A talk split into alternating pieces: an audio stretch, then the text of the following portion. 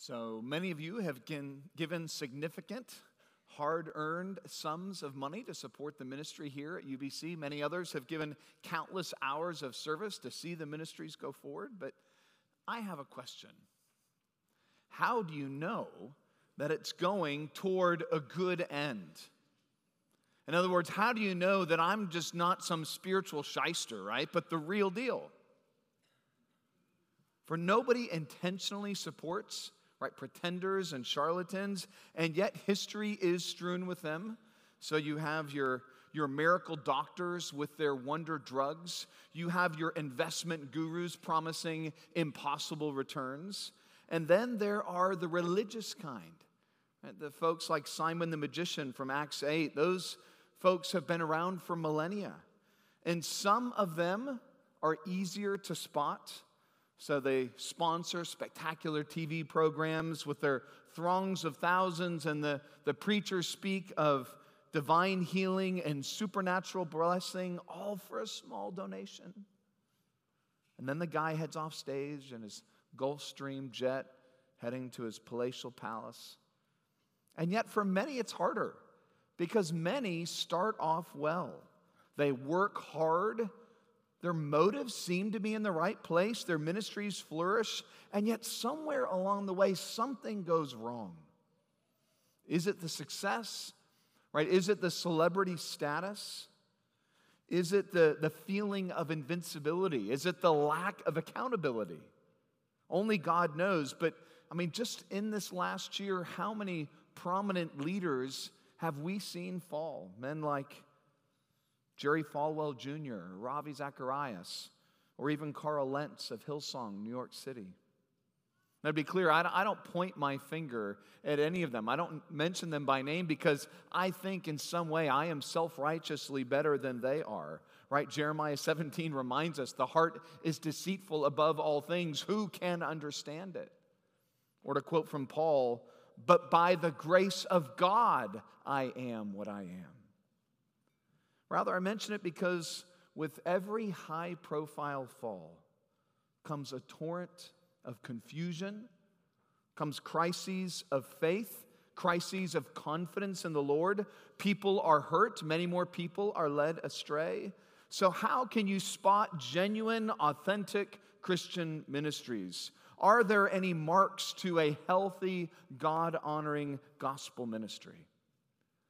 Well, friends, that's the question I want us to be thinking about as we return this morning to our study in the book of First Thessalonians. Let me invite you there to turn there if you haven't already done so to the book of First Thessalonians. We're going to be in chapters 2 and 3 this morning. And if you don't happen to have a Bible, we provide them in the seatbacks before you. And I'm not sure, I forgot to look what page the passage is on. Is anyone, can anyone just call out the page? Okay, I'm here. I can't hear anyone clearly. Just call up my age. 986. Thank you, my lovely wife. 986 in the front row. All right. 986. So uh, you can look there, 986, 1 Thessalonians 2 and 3. And just if you are new to a Bible, just so you know, when I refer to chapter number, that's the big bold number. When I refer to a verse number, that's the small superscript number. Now, recall from last week, Thessalonica was the, it was the wealthiest, it was the most populous city um, in ancient Macedonia, which today would be sort of modern day northern Greece, modern day Macedonia, modern day sort of southern Bulgaria. That would all be the, the area. And Thessalonica was the prominent city. And Paul and uh, Silas and Timothy visited that city on their second missionary journey but it was, they were just there a number of weeks, and yet during that time, they were able to plant a church. They were able to establish a good set of believers, and yet, jealous Jews, we read from, from Acts 17 last week, ran them out of town. And so you've got this newly converted people that are now being sorely tested in the faith as Paul, their spiritual father, Silas, and Timothy have all had to leave. And it seems one of the tacks that Paul's detractors took once they left was to try to undermine them and present Paul as some kind of preacher for profit. You know, traveling preachers, they would say, they come through hawking their spiritual wares all the time. Jesus as the promised Messiah, come on, you guys know better than that. The guy was run out of town, Paul tail between his legs. You haven't seen from him, you haven't heard from him. How long was he here after all? Not that long. And after a while, these young believers may be asking themselves, you know, oh, they got a point. We haven't heard from Paul. Maybe we got duped along the way. Maybe the joke is on us. And in response, Paul will pen chapters 2 and 3. So we're going to read them Yes, both chapters, so go ahead and get comfy. 1 Thessalonians 2 and 3. These were, just to be clear, the most significant words you will hear. For you yourselves know, brothers, that our coming to you was not in vain. But though we had already suffered and been shamefully treated at Philippi, as you know, we had boldness in our God to declare to you the gospel of God in the midst of much conflict. For our appeal does not spring from error or impurity or any attempt to deceive, but just as we have been approved by God to be entrusted with the gospel, so we speak, not to please man, but to please God who tests our hearts. For we never came with words of flattery, as you know, nor with a pretext for greed, God is witness. Nor did we seek glory from people, whether from you or from others, though we could have made demands as apostles of Christ. But we were gentle among you, like a nursing mother taking care of her own children. So, being affectionately desirous of you, we were ready to share with you not only the gospel of God, but also our own selves, because you had become very dear to us. For you remember, brothers, our labor and toil. We worked night and day that we might not be a burden to any of you while we proclaimed to you the gospel of God. You are witnesses, and God also, how holy and righteous and blameless was our conduct toward you believers. For you know how, like a father with his children, we exhorted each one of you and encouraged you and charged you to walk in a manner worthy of God, who calls you into his own kingdom and glory. And we also thank God constantly for this that when you received the word of God, which you heard from us, you accepted it not as the word of men, but as what it really is the word of God, which is at work in you believers. For you, brothers, became imitators of the churches of God in Christ that are in Judea, for you suffered the same things from your own countrymen as they did from the Jews, who killed both the Lord Jesus and the prophets and drove us out and displease God and depose all mankind by hindering us from speaking to the Gentiles that they might be saved, so as always to fill up the measure of their sins. But wrath has come upon them at last. But since we were torn away from you, brothers, for a short time, in person, not in heart, we endeavored the more eagerly and with great desire to see you face to face, because we wanted to come to you I, Paul, again and again, but Satan hindered us. For what is our hope or joy or crown of boasting before our Lord Jesus at his coming? Is it not you? You are our glory and joy. Therefore, when we can bear it no longer, we were willing to be left behind at Athens alone, and we sent Timothy, our brother and God's co worker in the gospel of Christ, to establish and exhort you in your faith that no one be moved by these afflictions, for you yourselves know that we are destined for this. For when we were with you, we kept telling you beforehand that we were to suffer affliction, just as it has come to pass, and just as you know. For this reason, when I could bear it no longer, I sent to learn about your faith for fear that somehow the tempter had tempted you and our labor would be in vain. But now that Timothy is come to us from you and has brought us the good news of your faith and love, and reported that you always remember us kindly and long to see us as we long to see you. For this reason, brothers, in all our distress and affliction, we have been comforted about you through your faith. For now we live, if you are standing fast in the Lord. For what thanksgiving can we return to God for you? For all the joy that we feel for your sake before God as we pray most earnestly, night and day, that we may see you face to face and supply what is lacking in your faith. Now may our God and Father Himself and our Lord Jesus direct our way to you. And may the Lord make you increase and abound in love for one another and for all, as we do for you, so that he may establish your hearts blameless in holiness before our God and Father at the coming of our Lord Jesus with all his saints. Well, friends, I think what we have here is a beautiful picture of Paul's own pastoral heart. You know, we can think of Paul as the, the dogmatic theologian, right? Paul is the consummate polemic, cold and precise in his doctrinal formulations. And yet, here we get another picture, and I would argue an even truer picture into a man as he opens his heart, as he conveys his emotions, as he bears his own soul before them. And it's a deeply moving and compelling gospel picture and picture of gospel ministry. And I think you can just break those two chapters down like this. So in, in chapter 2, 1 to 16, what do we have there? But Paul, in 2, 1 to 16, he's defending his ministry while he was among them. So while he was with them, for those weeks he was there, 2, 1 to 16, he's defending the ministry while he was with them.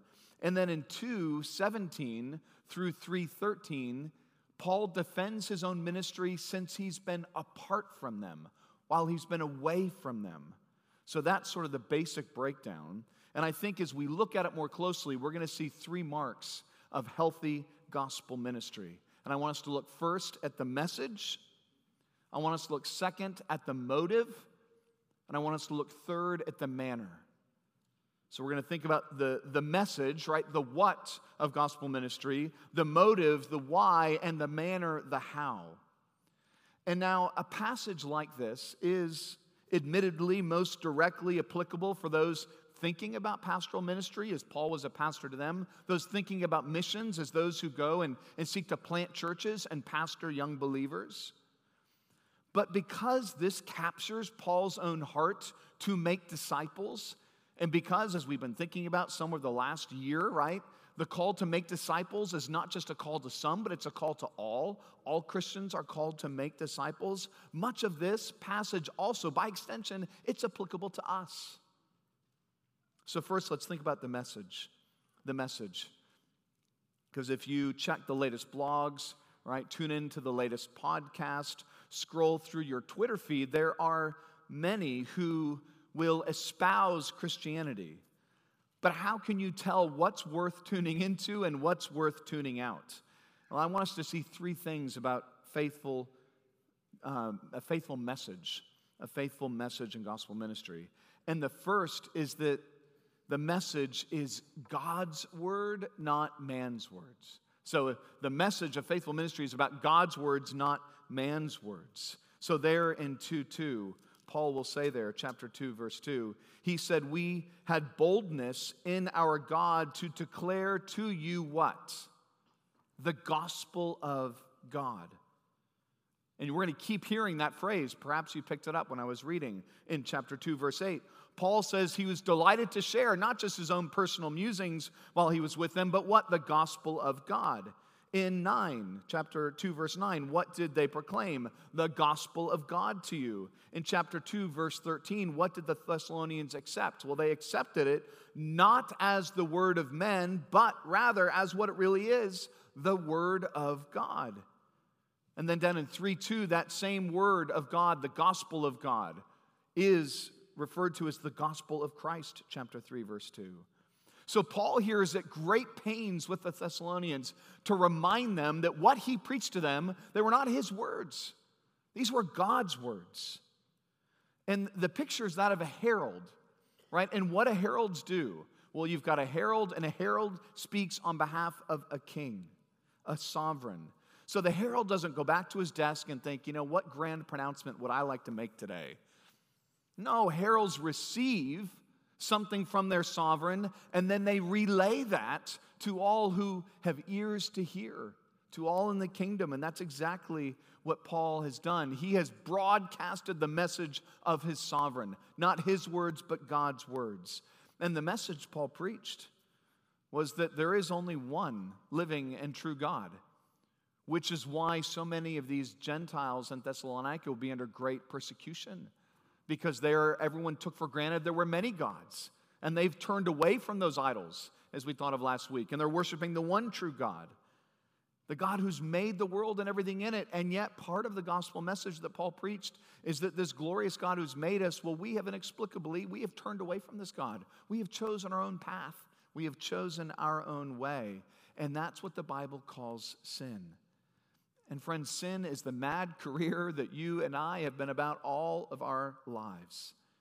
Distrusting God at His Word, regularly pursuing our own ways, and the consequences are tragic, right? Pain and sorrow and death. And so it is. We see the consequences of sin to this day. But in His love, Paul shared, right? God sent His Son, Jesus Christ, into the world, the Son that was promised the Son that has come, the Son that lived perfectly according to God's law, that died sacrificially upon a cross, that rose victoriously over the grave, so that all those who would repent of their own sin would see their rebellion and would turn away from it and turn to this one true God in Christ, they can be saved. They can be forgiven of their own sins. So if you've come as a non Christian this morning, Friend, understand that's the good news of Christianity. What I just shared with you, the same things Paul was sharing. And to those Gentile audiences, and even to many of those Jewish audiences, that was hard to swallow. And it may be hard for you to swallow. But, friends, recognize that it is the only message that saves. Right? You cannot save yourself through your good works, as hard as you might try. Only Christ can save you through his that God is not about making this short life your best life, but rather in the gospel, what do we find? That He's preparing us in this life and even these Thessalonians for the next life, to be with Him, to celebrate with Him, to reside in His presence. My non Christian friend, the decision you face is whether or not you are going to hear this gospel message and receive it with joy or reject it, walk away from it. And friend, if you were tempted in any way to reject it and to walk away from it, I would caution you for when has it ever turned out well to turn away from God, to distrust God and His Word? But, friend, a second thing I want us to see about this gospel message is that Paul's focus was on suffering and not success. It was a message that really highlighted suffering and not success. When I mean success, I mean sort of worldly success as we might think about it. So, did you notice as I read how often Paul includes the promise of suffering? So, he speaks of his own suffering in chapter 2, verse 2, how he had suffered and been shamefully treated.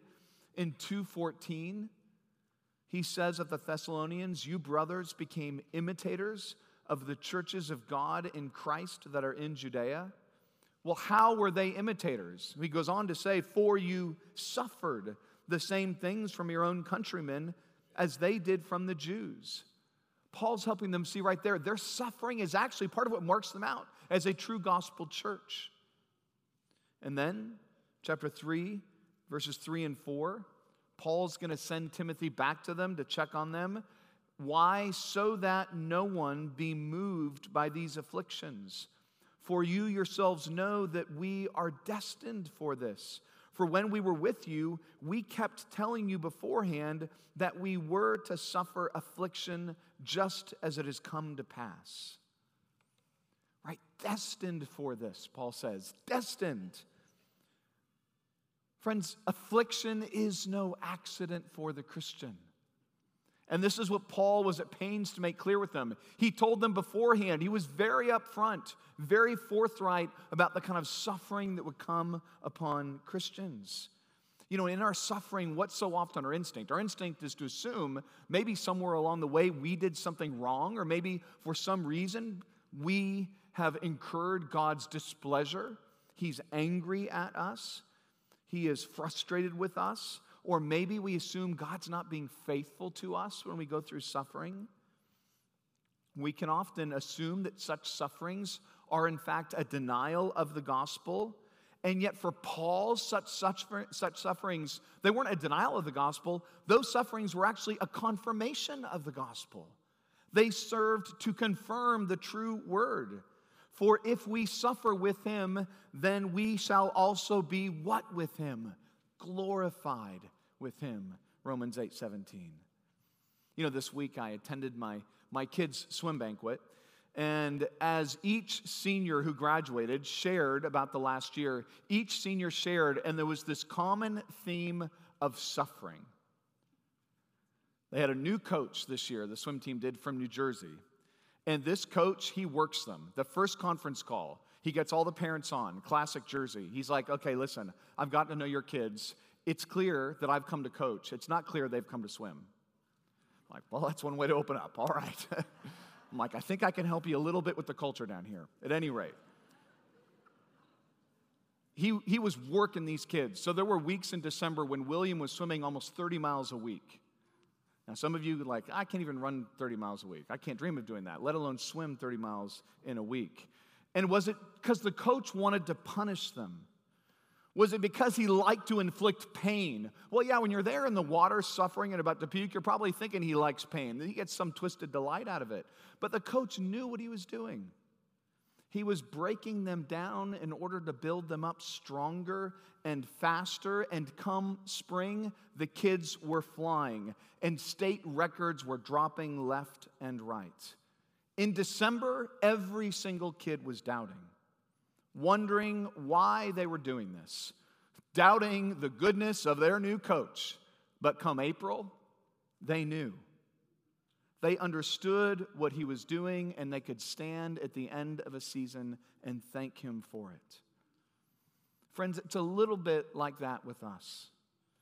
We may not understand what's happening in the moment.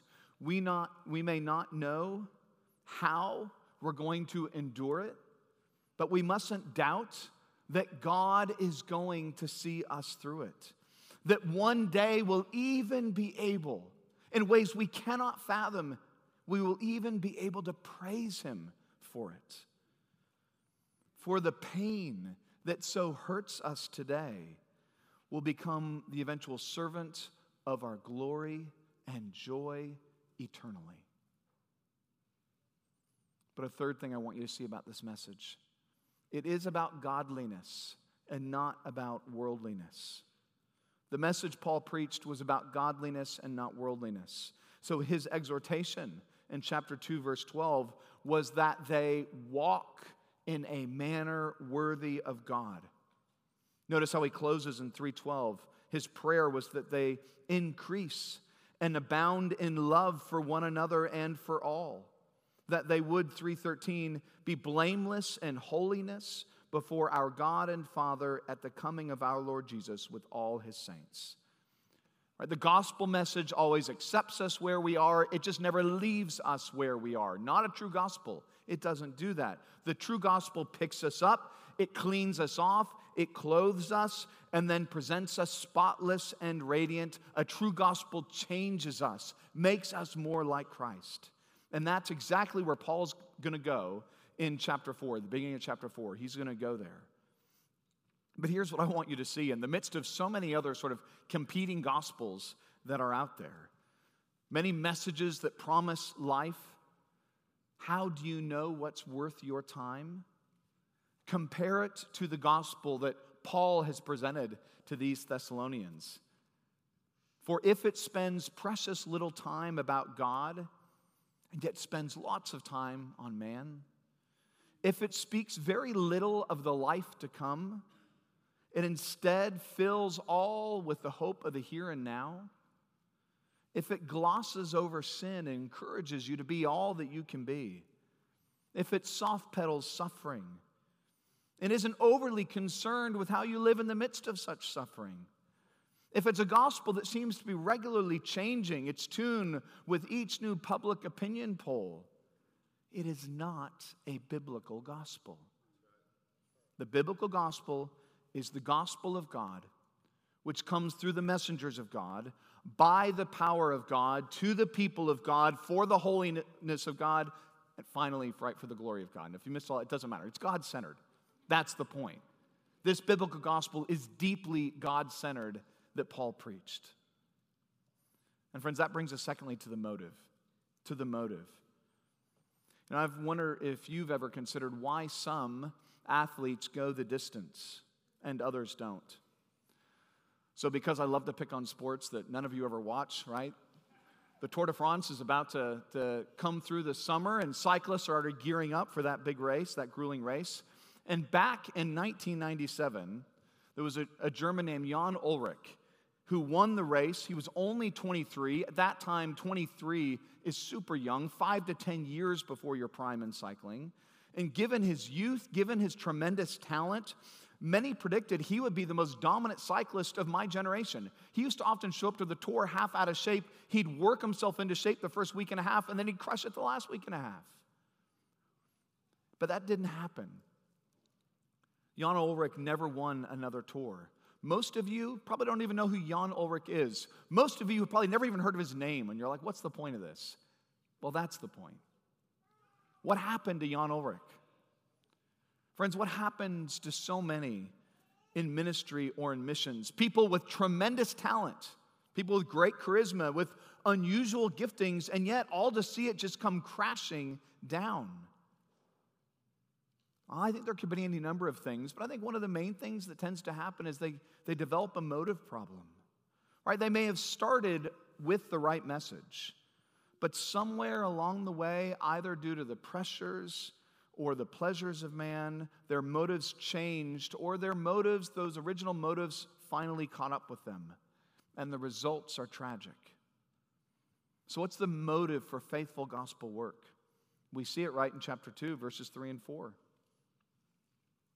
Paul says our appeal does not spring from error or impurity or any attempt to deceive, but just as we have been approved by God to be entrusted with the gospel, so we speak, not to please man, but to please God who tests our hearts.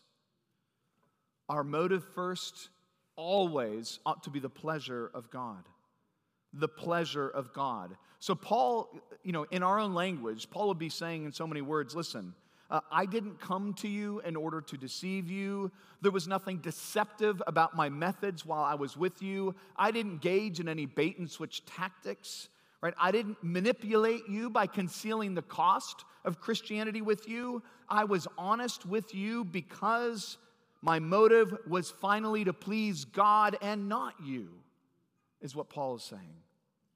And he's going to back it up in verses 5 to 12 of chapter 2 by talking about how he lived among them, which just underscored that his motives were pure. And yet, friends, so many of us, how do we live? We live under that searing eye of public perception. We fear what others think of us. We fear what others say about us. Or we fear what we think they're thinking about us or what we think they might be saying about us. In other words, we live and we die in the mouths of men. And when that happens, we become fearful. We become like our own little PR agency. And we are constantly doing damage control, constantly seeking to protect our own image. And so the boss pops his head in through the door and says, Hey, have you completed that assignment? And without thinking about it, you're like, Yeah, almost done. When in reality, you haven't even started the assignment. But you don't want to be seen as lazy and incompetent. Right? Instinctively, you act in the fear of man to protect your own image. And thus we become defined by people's opinions of us and not by God's own opinion of us. And friends, living to please man is its own form of slavery because we are perpetually held captive to the thoughts and opinions of others. And that is exhausting. And yet, it's how so many of us live our lives. And yet, to seek the pleasure of God, well, that is to be freed from the tyranny of public opinion and public perception when we can genuinely fear God and not man. And friends, recognize that's what Paul says the Jews were actually unable to do. So if you look down to chapter 2, verse 15, Paul says he pleased God up in verse 4. But that same word for please is used negatively down in 215 of the Jews, who we read killed both the Lord Jesus and the prophets and drove us out and displease God. and depose all mankind by hindering us from speaking to the Gentiles. It's part of what Juliana read from, from John earlier, how they desired the, the pleasure of man. They desired the honor of men, not the honor of God. And why did the Jews do this? Well, part of what Paul was likely teaching them was if, if you know Matthew 23, Jesus predicted these very things would happen, that they would kill God's prophets and teachers, they would flog them in the synagogues and the rest, which is exactly what's happening to Paul in there in Macedonia. But Matthew 23 is also clear that they did this because of their own heart's desires, their motivations, the Jewish motivation. That was the issue. They all do their deeds, Jesus says, so as to be seen by others. They didn't care about pleasing God. Finally, they cared about the praise of men, which is why Jesus would call them blind guides. Our motives in everything, Paul is saying, must be God centered. Whether you are a pastor or a gospel worker or a student or a friend or a spouse, in all of those capacities, the first questions you should be asking they should be not how will this impact me, but rather how does this promote God? Not how does this uh, impact my reputation, how does this promote God's own reputation? Not, again, how does this impact me, but how does this reflect upon God? It's not how do I gain? It's not in this moment, how can I benefit? in the moment from this decision, but how does the gospel gain in this moment from this decision? How does my church gain in this moment in this decision? That's the kind of God centeredness that Paul had that he's calling these believers to have. And those are the kind of questions that motivate a godly ministry. Because if we're not motivated by God, if that's not our motivation, we will use others. We will manipulate others we will exploit others for our own ends, and the consequences are catastrophic, and sadly, we see it all the time. Paul's motive was the pleasure of God in the pursuit of others. It was a pleasure that motivated him to pour into others. So look down at chapter 2, verse 8. So, being affectionately desirous of you, the ESV is the funniest way of making sweet things awkward. We were ready to share with you not only the gospel of God, but also our own selves, because you had become very dear to us. Right? Paul didn't just give them the gospel, Paul gave them himself. He invested himself in them, he deposited part of himself in them. Because to truly love God, as Paul displays, to truly love God is to long to see the love of God in others. And that's how he closes chapter 2, verse 19. He says, What is our hope or joy or crown of boasting before our Lord Jesus at his coming? Is it not you? For you, that's emphatic there in the Greek, you are our glory and joy. You know, that crown of boasting, he's referencing there that ancient laurel wreath, which would have been given to victors, right, at athletic games. So you can think of the laurel wreath like an ancient trophy. You know, we have these nice, big, tall, massive things, right? Football, right? That's a sport I, I'm learning, right? You've got these huge, heavy trophies. Players holding them up high, hoping you're not going to drop them. Maybe Tom Brady's tossing one from boat to boat. That's another story. At any rate, this, this laurel wreath, that was like an ancient trophy. And we want to line our own shelves with awards. We live our lives often amassing such awards, pictures and mementos of our own accomplishments. Friends, Paul, his wall was lined with the portraits of people. Those were his trophies in Christ. People were Paul's greatest accomplishment. They were his spiritual trophies. Which begs the question, friends, members of UBC in particular, what are you laboring for? What are you laboring for? Salesman, scholar, student of the year, right? I recognize we've got some folks that meet that description in here, that's great. There's nothing wrong with that. Do you long perhaps for the power, for the prestige of a corner office? And yet, the question that we have to ask is you know, as we labor after these things, are we finally just laboring after a business that won't last?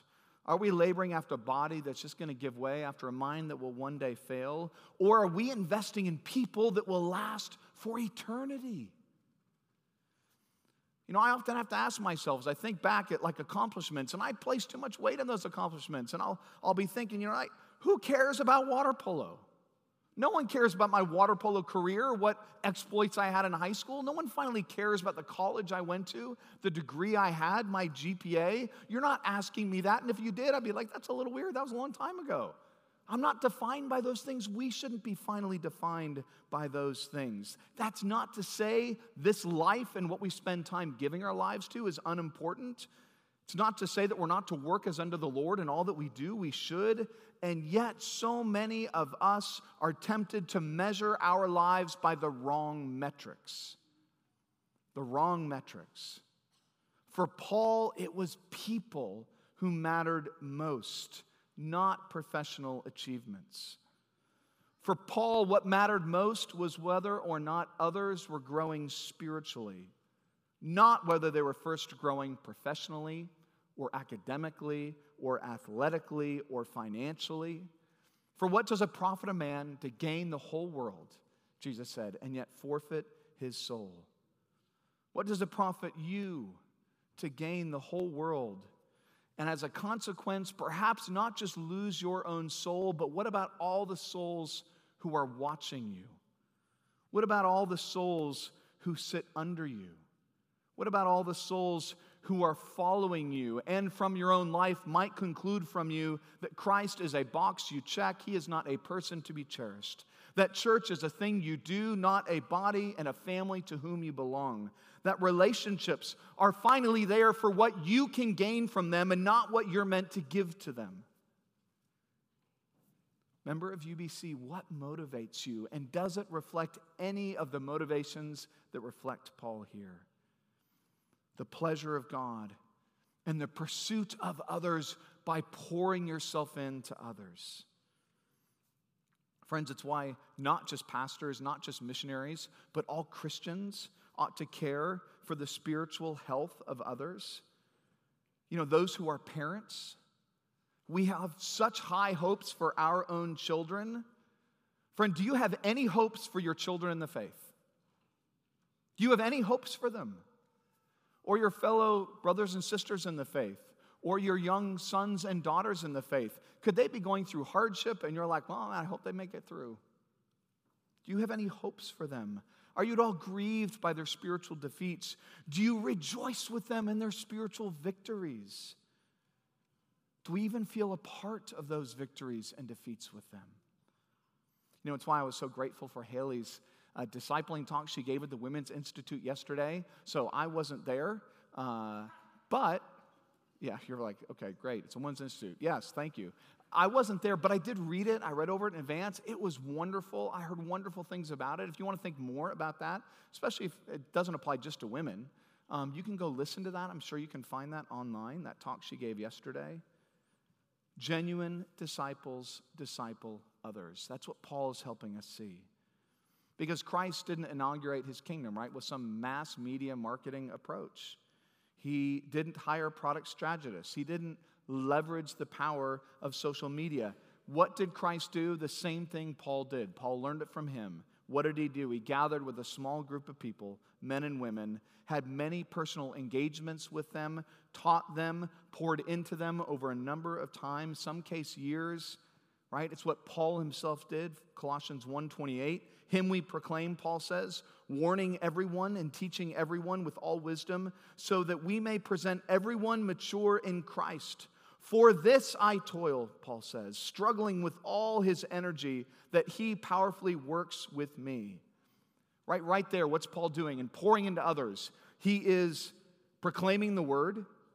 He is teaching them obedience to that word, which involves warning and admonition, encouragement right? And exhortation, we're going to see from chapter 2.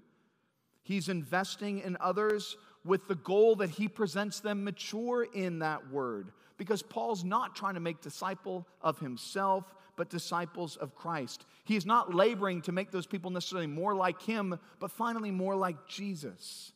And friend, you don't need a program for that. You need a Bible, you need a loving heart, and you need a lot of patience. And that's it. It's what motivated Paul. Chapter 3, verse 12. May the Lord make your love increase and overflow for each other and for everyone else, just as ours does for you. Because that's what motivates genuine Christians. Question if you are a Christian, does that in any way describe your motivations? We've thought about the message, we've thought about the motive. Lastly, the manner. Let's think about the manner as we close. You know, it's often been said that to have a child is decide, it's to have a child is to decide forever to have your heart go walking around outside your body. And if you're a parent, you probably know that experience. I remember the, the first time I held our daughter Paige, it was this odd mixture of sheer pride and terror you know, at one level, I've, you know, new dad, I want to parade her around like a new schoolboy that's just got the coolest new toy. And yet, at another level, I'm feeling like I'm holding the trigger to like a nuclear weapon. And if I stumble in any way, like drop this or mess this up, like it's all going to go boom and it will be ugly. And so I remember when we put her in the car seat there at the hospital for the first time, trying to get her into that car seat and spending like half the day making sure the padding was just right around the head. And I remember going down to the car, and I don't know how car seats work these days, but back then there was always a base that you had to secure in the seat, and you put the car seat into that base. So, man, I'm working on that base, trying to get that thing strapped in. And I think I pretty much tore my fingers off trying to get that thing strapped in tight. But by the end, it was more secure than Fort Knox, right? That, that base wasn't going to move. And by the time we left, I think we dressed Paige in four outfits, right? Then we get her home. You're trying to rock her to sleep, quiet her to sleep. But we lose precious hours of sleep because you're like, well, she's, she's on her back. She's going to get a flat head. You're like, we better go in there and turn over. And then she's on her stomach, like she's going to stop breathing. And so you just go back and forth, and it's exhausting. Now, the funny thing is, by the time the fourth baby comes around, we're sitting there like, hey, did anyone bring an outfit? Nah, just like take her naked out to the car. Oh, we don't have a car seat. Like, call Uber, right? We'll just, she'll get home all right. But the point is, you understand what I'm describing when I describe what it means to be a parent. Friend, that, that parental love is exactly what Paul felt toward these Thessalonians. His manner was parental. You know, look back to the text. 2 7, he says, his manner was gentle, like what? Like a nursing mother taking care of her little children. And then in 2:11, how did he deal with them? Like a father with his children, we exhorted each one of you and encouraged you, he says. And then in 2:17, this is obscured a little bit by the ESV, but Paul says that we were torn away from you. Literally, that verb means, and actually the NIV, interestingly enough, is more literal than the ESV here. That word literally means we were orphaned from you. Paul's grabbing on that familial language, that parental language, and that he was deprived of his spiritual children when he was torn away, when they were orphaned from one another. And then in chapter 3, verses 2 to 5, what do we see? He's protective like a parent. So he sends Timothy to them so that they might not be unsettled by their own trials and fall prey to the tempter. He's sacrificial with them, as parents are. For not only does he give up Timothy, chapter 3, verse 2, but even back in 2 9, he chooses not to work so as in no way to be a burden to any of them. Right? He's anxious to be reunited with them. Twice we're told he longs to see them face to face. 217 and 310. Right? His manner was parental because pastoral love ought to be parental love. You know, that image of a nursing mother is an arresting one. And my guess is that if you open up a modern day church planting manual, I'm thinking chapter one won't read, love them like a nursing mom. That's not my guess. Who is both male and as far as we know, single. We're not aware of any children Paul had. You know, when such images surprise us in the New Testament, often the key is in the Old Testament. And in this case, it's the prophet Isaiah, Isaiah 49, verse 15. God will say, Can a woman forget her nursing child that she should have on compassion? Okay, I think I typed it in wrong, so I'm going to go read it from actually from Isaiah. This saves me usually a little bit of time when I'm not jumping around. Isaiah 49 15. Can a woman forget her nursing child that she should have no compassion on the son of her womb? Even these, these mothers may forget, yet I, God, will not forget you. Behold, I have engraved you on the palms of my hands. Such a sweet and tender love that the Lord has, greater than the love of a nursing mother for his people. You know, so often in leadership, even in pastoral ministry, we're presented with these images of aggressive, authoritarian, even autocratic leaders. But Paul's notion of pastoral ministry is remarkably different one that begins with gentleness, one that begins with tenderness, one that begins with kindness because that's how the Lord has treated us. I loved how Kevin prayed in the pastoral prayer, thinking of, of the rod. Like God, like a rod of iron, can dash pottery to pieces, and yet he will not bruise that bended reed. Such a glorious and biblical picture of our God. You know, in today's polemic speech, when so many Christians, even so many Christian leaders, love to lob verbal grenades at their foes, and they do that, and then they congratulate themselves and pat themselves on the back for the courage to stand for the truth. I think we need to be reminded of this image. What Paul will later say in 2 Timothy 2:24, where pastors are not to be quarrelsome, but kind to everyone. Able, that kind is actually a cognative of what we find here able to teach, patiently enduring evil, correcting his opponents with gentleness. With gentleness. that doesn't mean shepherds, ministry leaders, right? Doesn't mean parents should idly sit by in the midst of danger. No, instead, like we are to love like mothers and lead like fathers. That's part of the image Paul's giving us. You know, Calvin said pastors have to have two voices one that gathers the, sheep, one voice that sweetly calls the sheep back to their Savior, and the other voice that wards off the wolves and that warns the sheep of danger. We need both of those voices.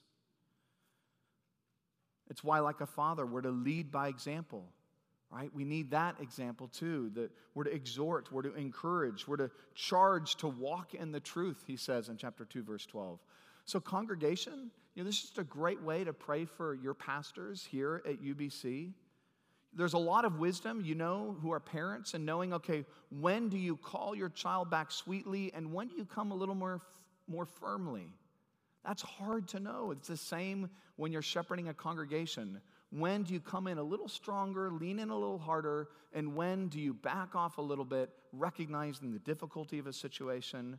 Right? Pray for us. Pray that we would model both that tender love and that clear leadership and exhortation and care.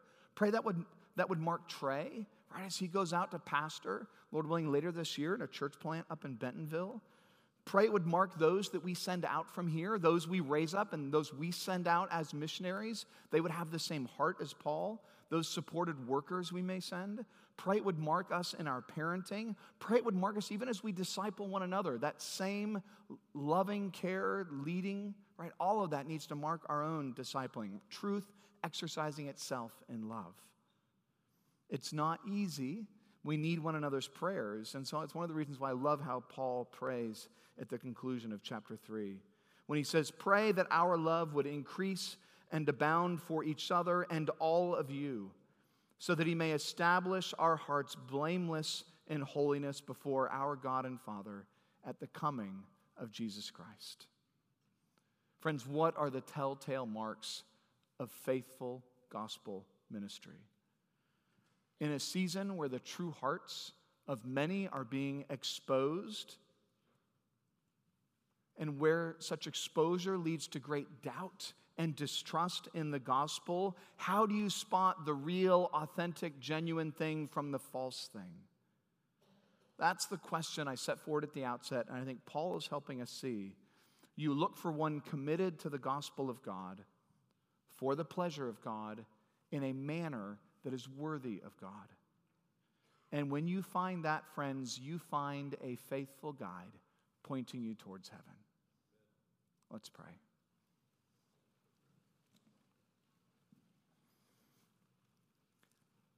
God, we give you praise that you speak to us through your word. We give you praise for the way in which many whom your spirit has worked in help model that word for us. Oh God, we pray as a congregation that the spiritual vitality of our fellow brothers and sisters in Christ, those sons and daughters in the faith, God, we pray that our own hearts and passions and minds and prayers would be consumed for their well being as it was for Paul's. And we pray this in Christ's name. Amen.